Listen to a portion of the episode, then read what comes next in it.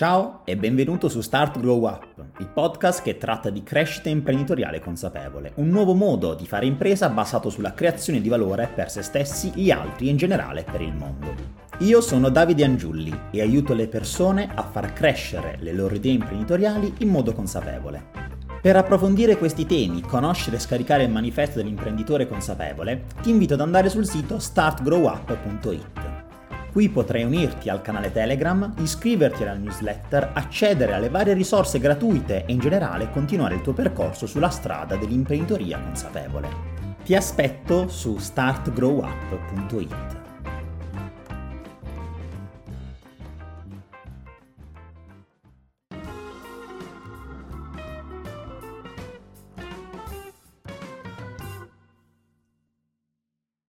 Benvenuti a tutti in questa nuova puntata di Start Grow Up. Qui con me c'è una persona che ho detto io non posso non intervistarti, non averti sul mio podcast dopo tutto quello che abbiamo combinato insieme. Vi presento Berenice Di Matto. Ciao Bere. Ciao, ciao.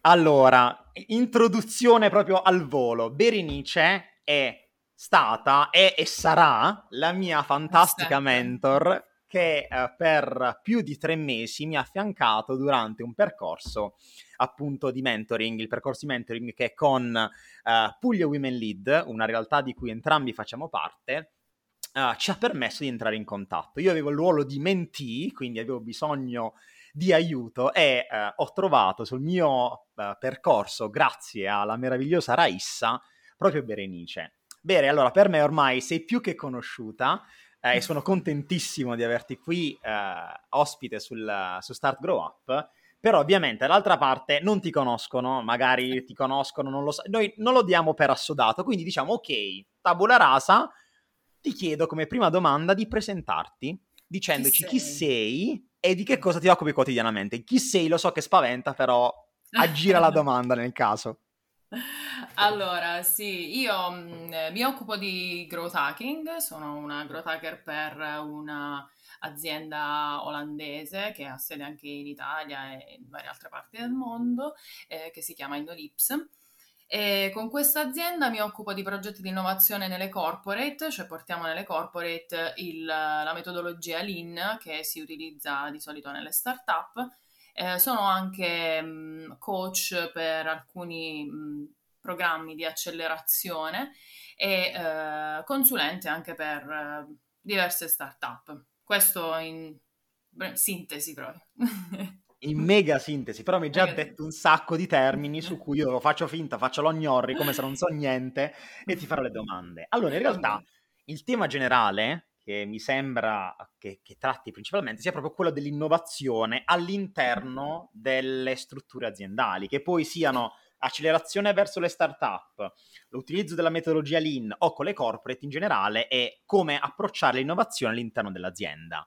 Esatto. Come mai ti sei ritrovata a svolgere questa attività? Era qualcosa che già dall'inizio ti interessava o una curiosità che è cresciuta nel allora, tempo? Questa, questa è una storia divertente, perché allora, tutto, io in realtà lavoro nel digital da tanto, più di dieci anni, eh, però mi sono sempre occupata soprattutto di social, canali social, comunicazione social, ho curato anche eventi molto grossi in Puglia e ehm, poi è iniziato durante il Covid sai che tutti facevano le dirette, no? Allora siamo lì, nessuno c'aveva niente da fare. Allora ho visto questa diretta in cui c'erano alcuni nostri amici, diciamo, persone che conosciamo, eh, Matteo Liotta, Raffaele Gaito e amici loro. Insomma, in questa diretta parlano un po' di questo growth così io cos'è sta roba fantastica? Cioè, mi piace un casino, io devo sapere tutto di questa storia qui. Poi loro consigliano libri a valanga, noi che amiamo leggere. Siamo... E noi che non leggiamo niente proprio. Niente proprio. e quindi niente, ho iniziato a leggere, roba, eh, più scoprivo, più mi piaceva un sacco. E poi la fortuna è stata questa amica, Laura Fracasso, che adoro. Infatti ogni tanto le scrivo, io ogni tanto così ti penso e ti auguro bene random perché grazie a te faccio questo lavoro che è il più figo del mondo. E quindi lei mi dice, senti, io ho eh, questo amico che sta cercando qualcuno, per... lei mi ha mentito cioè, dicendomi soltanto eh, qualcuno che faccia le campagne Facebook, eh, vabbè, sono anni che le faccio, va bene. Eh, quindi insomma cioè, mi ha messo in contatto così lei con questa eh, azienda e, e niente, abbiamo iniziato proprio così. Buttata nel, nel, nel, vuoto, però bello perché comunque ogni giorno imparavo e imparo sempre qualcosa di nuovo, quindi è così, è iniziato per caso, però in realtà poi pensandoci, il growth hacking in realtà, anche se non sapevo fosse growth hacking, l'avevo sostanzialmente già fatto, perché io con degli amici eh, organizzavo un festival de- della letteratura mediterranea e mh, organizzavamo quindi eventi. Per un evento, siccome volevamo fare un po' di casino, iniziai a fare eh, tutte, queste, tutte, queste, interazioni in gruppi Facebook, tanto che Facebook mi bloccò a un certo punto, non potevo più fare niente. Stai spammando Però, troppo, fermati. Esatto, esatto, stai facendo un po' casino. E, ehm, e infatti in questo evento eh, abbiamo dovuto proprio mandare via la gente perché ci scrivevano che volevano ancora partecipare, però noi eravamo pieni anche per questioni di sicurezza, non potevamo avere più di 300 persone e quindi, cioè, poi insomma, pensandoci dopo, forse quello eh, già era growth hacking e non lo sapevo. Sì, ma alla fine è una cosa che si scopre quando si inizia a fare growth hacking, si inizia a utilizzare la metodologia Lean, che spesso e volentieri uno dice, ma io già facevo questa cosa, esatto. non sapevo si chiamasse così. Questo perché, questa è una cosa che a me capita molto spesso di spiegare, immagino anche a te, Bere, ovvero il fatto che queste metodologie derivano dalla pratica, non sono teorie che poi vengono portate in azienda. Quindi è, ha funzionato da un'altra parte, abbiamo notato che ha portato risultati, individuiamo quegli elementi che lo contraddistinguono per applicarlo. Esatto, ma infatti quando uh, faccio le lezioni con le startup per i programmi di accelerazione, io quello che cerco di evitare è appunto magari degli esempi, no? si, è fatto, si, è fatto, così, è, cioè troppo specifici, perché quello che invece voglio trasmettere è proprio la mentalità, diciamo, la, la, la filosofia, chiamiamola così, cioè che c'è dietro. Il mindset. Esatto, il mindset. cioè eh, avere questa apertura, questa creatività per cercare ogni volta di sfruttare l'opportunità che vediamo, perché altrimenti ognuno cioè uno potrebbe pensare che è una roba fissa, quindi va fatta così, che ne so, la campagna, la landing, la salve, però no, tante volte eh, può essere tutt'altro, non per forza tutto online, non per forza digital, può essere di persona, quindi bisogna avere la mente aperta. Ah, hai detto due o tre strumenti che qualcuno potrebbe essere rincoglionito a, a dire che so, le landing, le serve, eccetera, a prescindere. A prescindere questo, è sempre, questo è sempre il problema quando faccio le lezioni, che dico, io voglio magari no, spiegare tutto, cercare di dare il più possibile, però mi rendo conto che uno dall'altro lato, si, dall'altro lato si trova questa valanga di roba che dice adesso dove cominciamo? E invece paradossalmente è molto più pratico, nel senso che spesso e volentieri si ci focalizza purtroppo più sugli strumenti esatto. uh, digitali, non digitali, eccetera, rispetto al senso che qualcosa ha. Nel nostro ambito, infatti, quando si parla proprio di quel famoso mindset, quando si parla di approcciarsi in un, cesto, in un certo modo, la questione principale è proprio ma io come posso realizzare questa cosa? Quindi qual è l'obiettivo e poi lo strumento.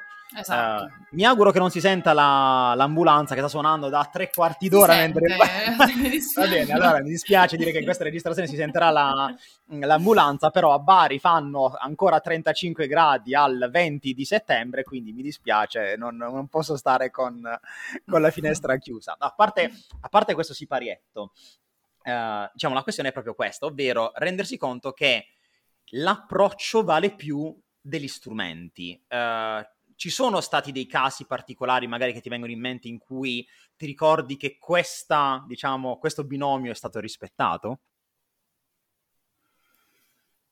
Ma eh, in realtà io vedo spesso quando, sia con le startup che con le corporate, no? quando si vanno a fare gli esperimenti diciamo, io sono quella che sempre fa la ramanzina del tipo dobbiamo avere chiari gli obiettivi, cosa vogliamo imparare da questi esperimenti, perché invece, diciamo, l'atteggiamento è più al contrario, cioè facciamo l'esperimento, poi vediamo da questo cosa riusciamo a capire. Però è ovvio che in base all'obiettivo che si costruisce l'esperimento, quindi è in base a quello che vogliamo capire che ci viene l'idea su come organizzare tutto. Quindi è, un, è, una cosa che succede sempre. Quindi io sono sempre quella che sta lì con no, però ragazzi, cosa vogliamo imparare da questo esperimento? No, vogliamo capire che perfetto. Allora, questa parte non ci serve. È inutile che poi c'è sempre la tendenza no, a complicare, perché ovviamente se non hai un obiettivo chiaro, non hai una metrica, non hai un risultato che valida o invalida la tua idea, è ovvio che ci metti dentro di tutto e poi diventa tutto super complicato. Mentre quando è tutto chiaro, sai che vuoi scoprire X, per scoprire X possiamo fare in questo modo, in quest'altro, in quest'altro, qual è più semplice e si sceglie la strada. Questa adesso pensavo all'ultima lezione che ho fatto con le startup, no? Loro erano sì, ma noi come facciamo a prioritizzare gli esperimenti? Allora potete usare l'iScore e eh, allora lo sono. Io non è che mi metto a dire mm, anche nella lezione l'iScore, ti spiego l'iScore, cioè do questi input in modo che poi loro vanno ad approfondire. E infatti sono andati ad approfondire perché ti dà anche questa, mm, diciamo, l'ordine per realizzare gli esperimenti in modo che siano più semplici, perché altrimenti, cioè più che semplici, valutare in base ad efficacia eh, strumenti che tu hai, cioè per esempio se ti serve eh, scrivere codice per fare un esperimento e hai all'interno del team eh, il dev, ok, per te è facile, se non ce l'hai all'interno del team devi prendere una risorsa esterna, quindi i tempi si allungano, diventa più complicato, per cui le priorità dell'esperimento cambiano in base al team, in base a, a ovviamente agli obiettivi che si vogliono raggiungere, quindi anche lì non si può dare una regola che vale sempre quindi bisogna ogni volta valutare la situazione caso per caso. È meglio in questo caso considerare tutti quegli elementi come delle linee guida da esatto. tenere in considerazione piuttosto che con delle regole ferree. Però esatto, esatto. diciamo che un po' nel nostro panorama, il panorama italiano principalmente, Uh, si tende molto a dire ok, se non rispetto tutti quanti i requisiti perfettamente, mm. non sto applicando bene la metodologia. No, è molto spesso mi capita di dire eh, è il metodo che deve adeguarsi all'azienda e non l'azienda che deve adeguarsi al metodo, nel senso dobbiamo capire quale di questi elementi possiamo prendere e fare nostri per rendere l'azienda migliore rispetto a quella che è. Non dobbiamo forzarla ad entrare in dei dogmi che se non, ris- non rispettiamo diventa l'azienda peggio di come era prima.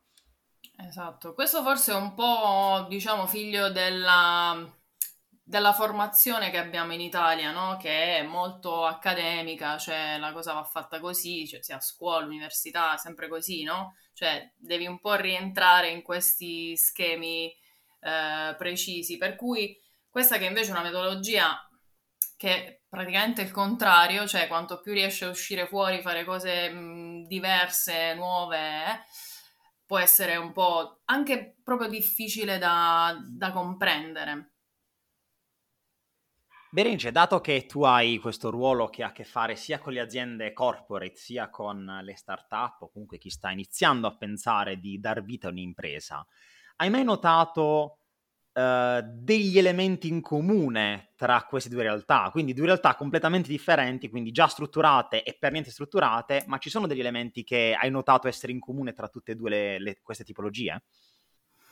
Allora, diciamo che... Um realtà diverse hanno problemi diversi, nel senso che ovviamente nelle corporate hai le risorse, che, che significa persone, eh, soldi, strumenti, eccetera. Cosa che invece magari manca alle volte nelle start-up, dove c'è magari due persone e fanno tutto. Però eh, la corporate ovviamente ha tutti quei processi che ormai si sono instaurati, burocrazia, roba da da, cioè, diciamo, ordini, gerarchie da rispettare, procedure che un po' rallentano un bel po' tutta la sperimentazione, strutture che ovviamente non hai ancora nelle start-up. Ehm, di comune, di comune c'è magari forse qualche volta il, um, un po' di diffidenza sui dati, nel senso che ovviamente vogliono questa iperspiegazione del... questo un po' più nelle corporate, però, sinceramente. E, ehm, quindi sì, forse un po' non c'è tanto la predisposizione a interpretare bene i dati. Vogliono queste certezze che ovviamente chi è che può darle, insomma. E purtroppo ci sono professionisti che fanno leva su quello, dicono no, io ti assicuro questa cosa, eh. quando sappiamo bene che nel nostro ambito assicurare qualcosa è molto, molto, molto, molto difficile. E lì va valutato il eh. professionista.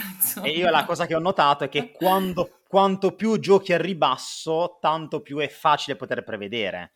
Mentre invece quando tendi appunto ad adottare una, un metodo di sperimentazione, beh lì eh, diciamo quello che puoi garantire è l'applicazione del metodo. Applicando esatto. questo metodo, l'obiettivo è che questo metodo a lungo termine porta risultati, ma devi darti il tempo per poterlo assimilare. Non è un Uh, ora è una macchina chiave in mano che tu vai là, accendi e funziona tutto perfettamente. Sarebbe un pulsante e magicamente ottieni il risultato. Sarebbe bello, ovviamente, però da un certo punto di vista uh, è, è, quasi utopico eh volerlo certo. effettivamente a tutti, gli, a tutti gli effetti realizzare. Ma in realtà, cioè, se ci pensiamo, funziona sempre, nel senso che Ovviamente noi abbiamo questa visione no, della cosa che non funziona, del fallimento come negativo, però noi sappiamo bene che anche negli esperimenti, se la cosa non va, e noi abbiamo imparato che non è la strada, quindi cambiamo. Per cui in ogni caso funziona e l'importante è mm, capire che siamo tutti dalla stessa parte, cioè nel senso lavoriamo con te per capire dove è meglio portare il tuo business, qual è la strada migliore da, da intraprendere, il percorso migliore. Capire anche, anche se... che ma scusami, scusami, vai a bere. No, no, no, no, dico anche se eh, invalidiamo l'idea, meglio. Vuol dire che non è la strada giusta. Abbiamo Quindi, scoperto prima di spendere troppi esatto. soldi. Esatto, esatto.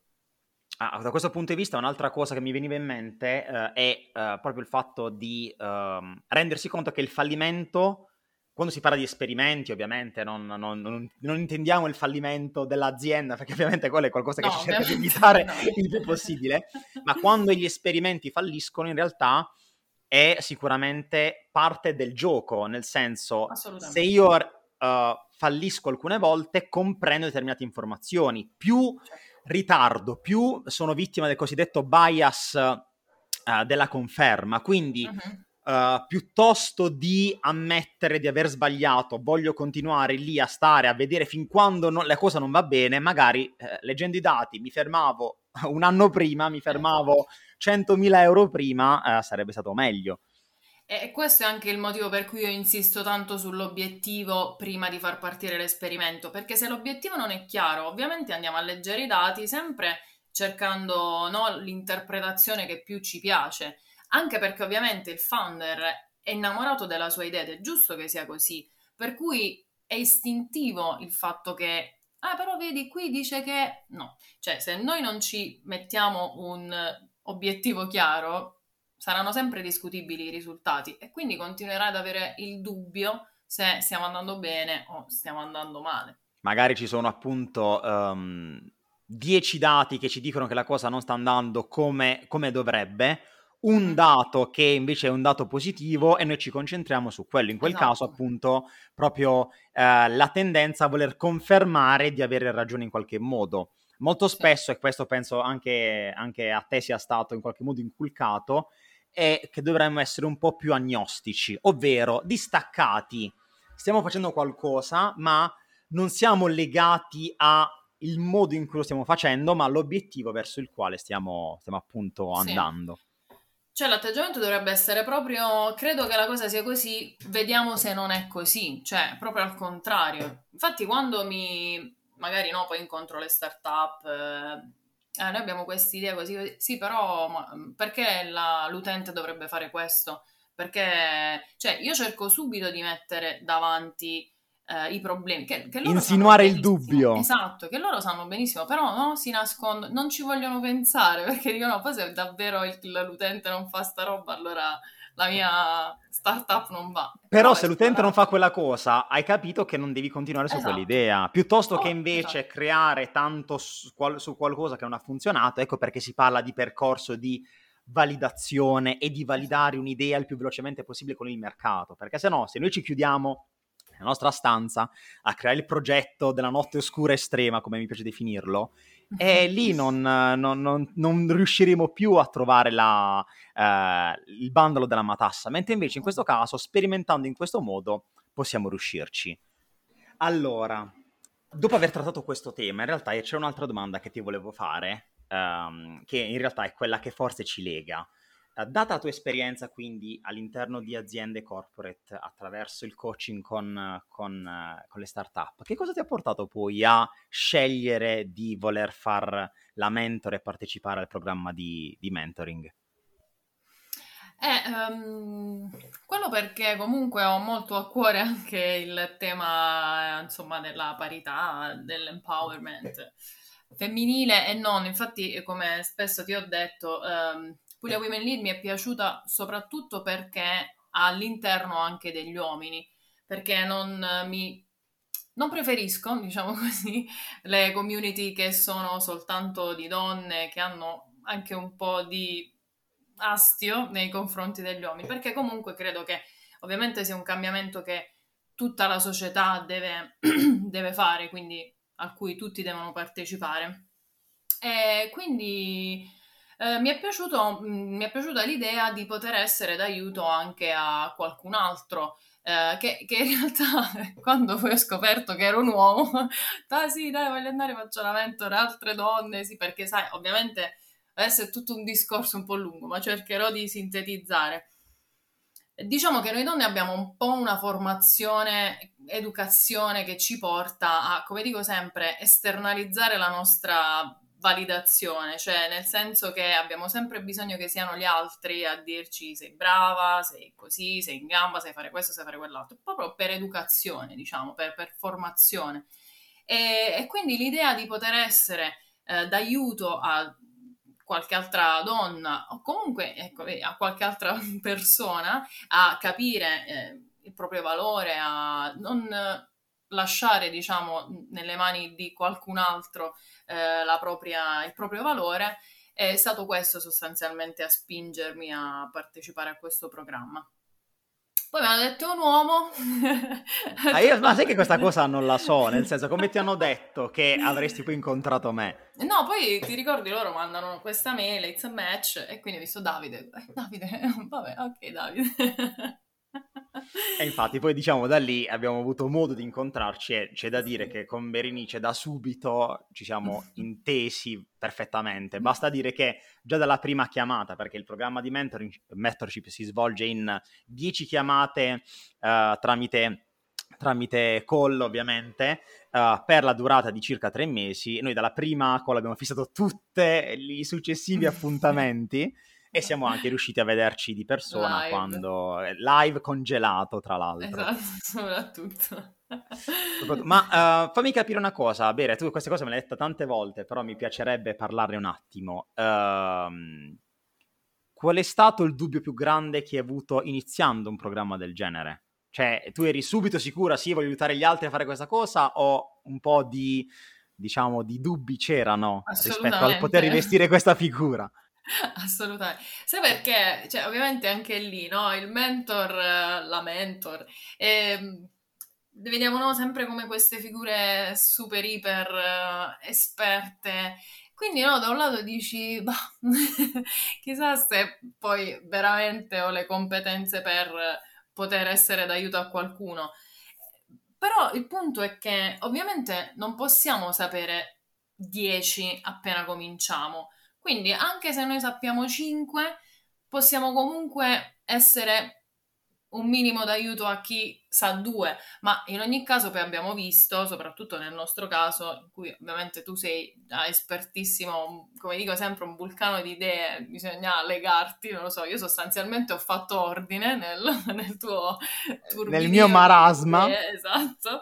E poi alla fine non è, non è vero che così il il mentoring, perché poi è una roba abbastanza, diciamo, paritaria, cioè nel senso noi ci siamo comunque eh, stimolati a vicenda a fare cose, visto che avevamo il nostro eh, incontro settimanale, magari no, io vedevo te che facevi mille cose, quindi dicevo, ma, ma neanche un post su LinkedIn scrivo io, cioè questo fa 2000 cose. quindi anche per me è stato sicuramente formativo, interessante.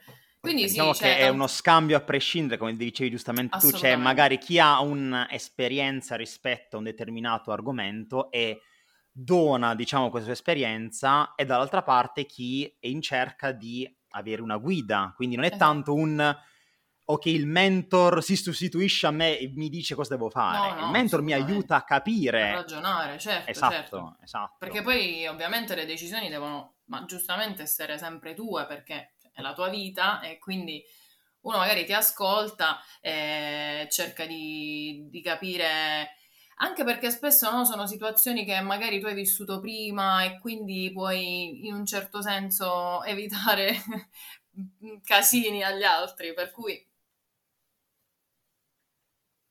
Questo assolutamente, ma tra l'altro l'altra cosa importante è che da una parte eh, per il mentee, quindi ho ricoperto questo ruolo, ehm, il, l'evitare di abdicare, cioè io non, so, non sto cercando un mentor o una mentor per dire ok, questa è la mia vita, aggiustamela, ma sto dicendo ok, sto facendo questo passo perché voglio effettivamente trovare il modo di in- indirizzare in questo caso la mia vita professionale. Dall'altra parte il, il mentor in questo caso ha una figura altrettanto importante perché? Perché se si pone come dovresti fare questo senza rendersi conto empaticamente dall'altra parte chi ha, beh questo sarebbe un grosso problema perché il rischio è di far eh, diventare il, il, men- il mentee un piccolo mentor eh, no, vabbè, è un approccio dispotico, diciamo questo. Che eh, leggermente, tanto... l'hai detto tu che è dispotico, eh, non l'ho detto. no, no, no, assolutamente. No, ma non, cioè, non penso poi porti neanche frutti perché alla fine se, diciamo, se dai compiti a casa così, cos'è che poi impara il mentì? Niente, cioè, perché non ha comunque, non è arrivato a quelle soluzioni facendo un suo percorso, eh, facendo le sue riflessioni, pensando fa quella cosa perché qualcuno ha detto di farla, quindi non penso che sia un approccio che arricchisce, magari risolve sul momento, però poi avrai sempre bisogno di qualcuno che dice cosa devi fare. Invece, ragionando insieme, eh, cercando, analizzando la situazione insieme, magari si raggiunge una soluzione che poi ovviamente ormai è tua e potrai usare un ragionamento che potrai usare anche nelle altre situazioni. Ah, diciamo che la metafora che si sposa bene è quella del Uh, diciamo, del genitore con uh, il, un, un, piccolino, una piccolina con la bicicletta. In questo caso c'è la, il bambino o la bambina con la bicicletta che inizia a pedalare, il genitore che mantiene uh, il bambino e poi arriva un momento in cui il bambino ha pedalato a sufficienza e può essere lasciato. Un po' così. Quindi non è il genitore che se lo prende, se lo porta, né il bambino che invece cede la bicicletta al papà o alla mamma e dice portatela tu o portami tu, mettimi, mettimi sul, sul, cestino. E a questo proposito, Berenice, mi viene una, un'altra domanda, ovvero, secondo te quanto è importante a livello professionale, ma anche personale in realtà, tu cur, uh, l, um, mi viene empowerment, ma più che altro il far sì che una persona sia autonoma e capace di orai, camminare con, con le proprie gambe. Beh, tantissimo, perché comunque finché noi diciamo lasciamo, questo come dicevo comunque vale più per le donne perché penso che sia proprio un'impostazione che diciamo di educazione che viene, che viene data, però anche per... Uh, anche per gli uomini può essere così. Cioè, finché si lascia all'esterno uh, la validazione di se stessi, ovviamente non, magari uno non si propone mai perché non pensa mai di essere all'altezza, uh, oppure anche se sa di saper fare una cosa meglio, comunque ha un'osservazione, uh, vuole dare uno spunto, magari tende sempre a tirarsi indietro perché no, magari faccio una figura, dico una cosa stupida, magari... Invece, ecco perché se tutti avessero una mentalità growth che ti fa lanciare nelle cose, questo è, questo è un grande aiuto per, anche per l'empowerment, perché oh, io la dico, poi come va va, vediamo se era un'idea stupida oppure no, che poi quasi mai sono idee stupide, però siamo noi stessi a limitarci il più delle volte. Diciamo che le idee stupide sono quelle che non vengono mai dette, perché non hai mai modo eh sì. di testare se effettivamente esatto. sono realmente non stupide, nel senso magari non avevano un seguito più che, più che, più che altro. E, ehm, Berenice, guarda, proprio mantenendo questo filone, ti faccio una domanda un po' più, più personale, ovviamente, se, senza andare troppo nel personale, ovvero voglio aprire un attimo con te il discorso della paura. Ovvero, uh, rispetto al tuo percorso che, che, stai, che, stai, continuando a fare, quindi da quando hai iniziato questa, questa attività, uh, hai mai avuto una particolare paura che ti sei trovata ad affrontare o stai continuando ad affrontare in questo periodo? E se sì, qual è? Eh, questa è una domanda. Oddio, paura non so perché in realtà, soprattutto dal punto di vista professionale, io mi sono sempre lanciata, cioè nel senso una cosa mi piace perché poi comunque ero sicura di, cioè come lo sono ancora, che anche se una cosa non la so al 100%, tanto la posso imparare, cioè so di avere la curiosità e la, la voglia di imparare le cose, quindi anche se mi lancio in qualche situazione in cui non sono proprio consapevole, cioè non ho il controllo al 100%, però so che tanto se mi metto, studio, approfondisco, faccio, dico, leggo, eh, sta roba la porto a casa. Quindi, boh, paure, paure proprio no, sinceramente no. Magari quando, si, quando lavoravo più per gli eventi che mm, rappresentavo magari organizzazioni grosse, sai, hai un po' quella responsabilità di qui se facciamo una cretinata succede un casino assurdo. Lì sì, certo. Poi anche se magari dovevo mettere qualche altra, mm, cioè per esempio per eh, un grande evento cinematografico, a un certo punto, eh, cioè noi avevamo gli stagisti, però li tenevamo sempre un po', no? Il loro lavoro, diciamo, passava prima per le nostre mani. A un certo punto era diventata veramente una mole enorme di lavoro, per cui eh, ho cercato di mettere su una procedura con loro magari rispondevano soprattutto ai messaggi, a ste robe qua, quindi oh, allora ragazze vedete un po' come si risponde, faccio un file Excel con le domande più frequenti, ste robe così, quindi forse più, cioè l'unica che mi viene al momento quella. Poi per il resto diciamo che sì, il mindset grow aiuta un botto perché così tu ti lanci e dici vediamo come va, che comunque è una mentalità che in realtà ho da quando, cioè soprattutto da quando faccio questo lavoro, ormai sono 3-4 anni. Prima sì, social, ripeto, comunque facevo questi esperimenti, però diciamo non consapevolmente, non consapevole che fosse growth hacking. Fantastico, praticamente stiamo tornando alla base da dove siamo partiti con la nostra, con la nostra chiacchierata. Uh, Berenice, prima di andare verso la conclusione, io ho una domanda che in realtà ha più che altro un invito. Ovvero mm-hmm. ti dico, uh, se potessi parlare con la Berenice di 5, 10, 15, 20 anni fa, c'è qualcosa che consiglieresti a, alla Berenice di quel tempo, quello che tu intendi nella, nella tua mente? E se sì, che cosa diresti a Berenice? Sì, io le, le, direi lanciati, cioè come stai facendo adesso. E c'è una roba veramente che tutti dovrebbero, perché siamo noi sempre a farci il problema, eh, ma se faccio sta cosa, magari faccio una figura, magari sbaglio, tanto si può sempre rimettere, cioè se non facciamo non impariamo. È ovvio che se continuiamo a stare e a fare sempre le stesse cose, siamo sempre lì, non cresciamo. Il modo per crescere è, è cioè, banale dirlo perché è, è, è chiaro che è così. È confrontarci con cose che non abbiamo mai fatto, che è ovvio che non faremo al 100% la prima volta, perché è normale, perché nessuno le ha fatte al 100% la prima volta. Anche il mito più grande che abbiamo avrà fatto il suo primo video, il suo primo film, la sua prima cosa che di cui lui si vergogna, lui lei si vergogna. Quindi, boh, dobbiamo lanciare, abbiamo quest'idea che deve essere sempre tutto perfetto subito e questo non ci fa, non ci dà la libertà di, di lanciarci, però noi, cioè, questo è un diritto che dobbiamo prenderci, lanciarci nelle cose. Questo direi alla Berenice di qualche anno fa e questo dico a tutti comunque, perché che poi è bello perché poi vedi che riesci e dici ma perché non l'ho fatto prima? Cioè, è così ti rendi conto di aver perso un sacco di, esatto. di tempo magari che avresti potuto investire sì. per, per, per, allenare ancora di più, però diciamo che magari eh, a volte eh, il fatto di non averlo fatto prima era perché non si era magari pronti mentalmente, si era pronti per tutta una serie di, di, motivazioni. Allora, Berenice, in realtà le domande canoniche che io faccio, anche data tempi- la, la, tempistica, soprattutto perché io e te abbiamo un altro impegno subito dopo questa chiacchierata, perché abbiamo la, la conclusione del, del, terzo ciclo di mentoring program di, di Puglia Women Lead, quindi dovremo chiudere questa, questa puntata per tempo. Prima di chiudere, effettivamente, io sempre uh, tre domande di, uh, di chiusura che faccio agli ospiti.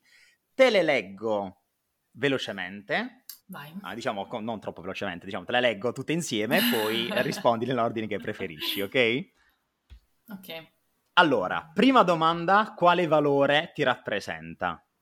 Seconda domanda, quale libro, già qua Stai leggendo al momento, hai letto recentemente e ti senti di consigliare. Qui vanno bene anche più di un libro, già te lo dico perché ti vedo già preoccupata a doverne dire soltanto uno.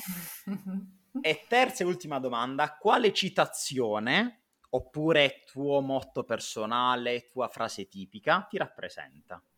Da dove iniziamo? Ok, allora, eh, direi il valore che è sin- sicuramente la sincerità, la trasparenza che è un po' un'arma a doppio taglio, perché nel senso, diciamo, ci sono situazioni in cui poi non è proprio apprezzatissima, però sì, cioè purtroppo non riesco a... Io proprio mi si legge in faccia quello che penso, quindi anche volendo non riesco proprio a, a nasconderlo, quindi sì, direi come valore quello. Ehm, come, come, frase, che non è mia, però è, eh, la faccio mia, è fatto è meglio che perfetto, che un po' si ricollega a tutto quello che abbiamo detto, quindi quella storia di lanciarsi e fare le cose che tanto si possono aggiustare in corsa. Posso e dirti una cosa, Bere, no. posso dirti una cosa, sì. non sai quante persone che eh. hanno, fanno più o meno nostro stesso mestiere, me compreso, hanno questa, fa- questa frase, se la tatuerebbero ovunque, eh, perché, perché è, è vero, nel senso, dopo che lavori tanto con questo modo di ragionare, dici per forza fatto è meglio che perfetto. Cioè, meglio fare una cosa e poi la migliori col tempo piuttosto che aspettare lì che sia perfetta e non, non verificare Anche mai. perché il perfetto poi chi lo definisce questo perfetto? Cioè è facendolo che sappiamo che stiamo andando verso la perfezione, perché no, è un po' come il prodotto che dicevamo prima, tu ti metti da solo lì, te lo fai perfetto per te, poi lo lanci sul mercato, non piace a nessuno, quindi era perfetto secondo quali parametri? Per cui lo fai, lo lanci, così tutte le cose e vedi come va e poi aggiusti il titolo. Diciamo, perfettibile è meglio esatto. che perfetto. esatto. I libri Sui invece, libri, eh, allora. dato già che c'hai lì una libreria che io vedo da qua perché ovviamente e te ci riusciamo a guardare, eh, questa parte non viene, non viene purtroppo registrata sul podcast perché oggi non ci andava di registrare il video, quindi abbiamo detto soltanto audio. Così, però io vedo la, la, tua, la, tua libreria, la, la, tua libreria, mi ha accompagnato per tre mesi, quindi ora, ora, sono curioso di capire quali libri tra tutti quelli che leggi vuoi allora, consigliarci. Eh, allora, innanzitutto, l'ultimo che ho letto, che ho finito proprio oggi, è quello di cui ho scritto anche su LinkedIn, uh, when, uh, when Coffee... Mh, When Coffee and Kale Compete, che è questo libro bellissimo sul eh, job to be done, che è ovviamente un pezzo fondamentale nella mm, parte di validazione del, del, del prodotto, ma, ma, anche dopo, cioè il job to be done va bene sempre perché comunque nel corso del tempo cambia. Vabbè, adesso non voglio spiegare il libro, eh, però comunque bello, se leggetelo. Eh, un altro anche molto uh, interessante che ho letto prima di questo, eh, l'InB2B, perché spesso, insomma, B2B è un po' differente ovviamente rispetto al B2C, quindi magari ha delle dinamiche diverse, una procedure un po' più lunghe. Lui è, è, questo è un libro molto pratico, Etienne Garbugli, non so se si mm-hmm. è quindi molto interessante. Vabbè, poi sì, ci sono i classiconi tipo l'in startup, ehm, anche Anche molto molto bello per esempio è Tipping Point che mm, ci, fa, ci spiega un po' come diventano una roba virale facendo excursus eh, insomma nella storia. Ce ne sono tanti cioè veramente tantissimi. Eh, fammi pensare un altro. Eh, eh, un altro anche molto carino eh, è Lost and Founder che parla un po' di tutti gli errori che ha fatto eh, che si fanno no? durante la, la, creazione della propria startup, le cose che non ti dicono, diciamo, e quindi può essere anche interessante come lettura. Ma sì, ma poi tanti, ma poi a me piacciono tutti quelli di Kahneman per tutta la storia di no, come ragioniamo, e quindi basta. Cioè, ne ho detti 200. Va bene, abbiamo qualche libro, ce l'abbiamo. L'ultima domanda era la citazione o un motto personale. L'hai già detta invece, no? Bugia, eh sì, hai detto sì, tutto sì. quanto. Sì, sì, ho detto Però tutto. mi, mi, mi, sono mi, stordito, i, libri mi, all'ultimo. Mi hai stordito con i libri perché me l'hai talmente a passan che quindi mi, mi, sono confuso io questa volta. Allora, dato che hai risposto a tutte quante le mie domande, Brava. secondo me, Berenice, possiamo considerare conclusa effettivamente la nostra chiacchierata. Quindi io ti ringrazio davvero tantissimo per essere stata qui. È stato un piacere sia fare questa chiacchierata, ma soprattutto fare questo percorso di 10 incontri con te. E infatti questo è l'undicesimo incontro perché abbiamo detto no, finiti i 10 noi dobbiamo fare almeno un altro ancora e probabilmente continueremo a farne. Quindi Grazie ancora Berenice, grazie a tutti grazie quanti gli ascoltatori per essere stati qui con noi oggi. Ovviamente per contattare Berenice e i link eh, dei vari libri li metterò in descrizione a questo episodio. Direi a questo punto che ci sentiamo al prossimo episodio. Ciao Berenice, grazie ancora. Ciao. La puntata di oggi finisce qui. Ti ricordo che per accedere alle varie risorse che metto a disposizione, unirti al canale Telegram, iscriverti alla newsletter e rimanere aggiornato su questi temi, puoi andare sul sito startgrowup.it.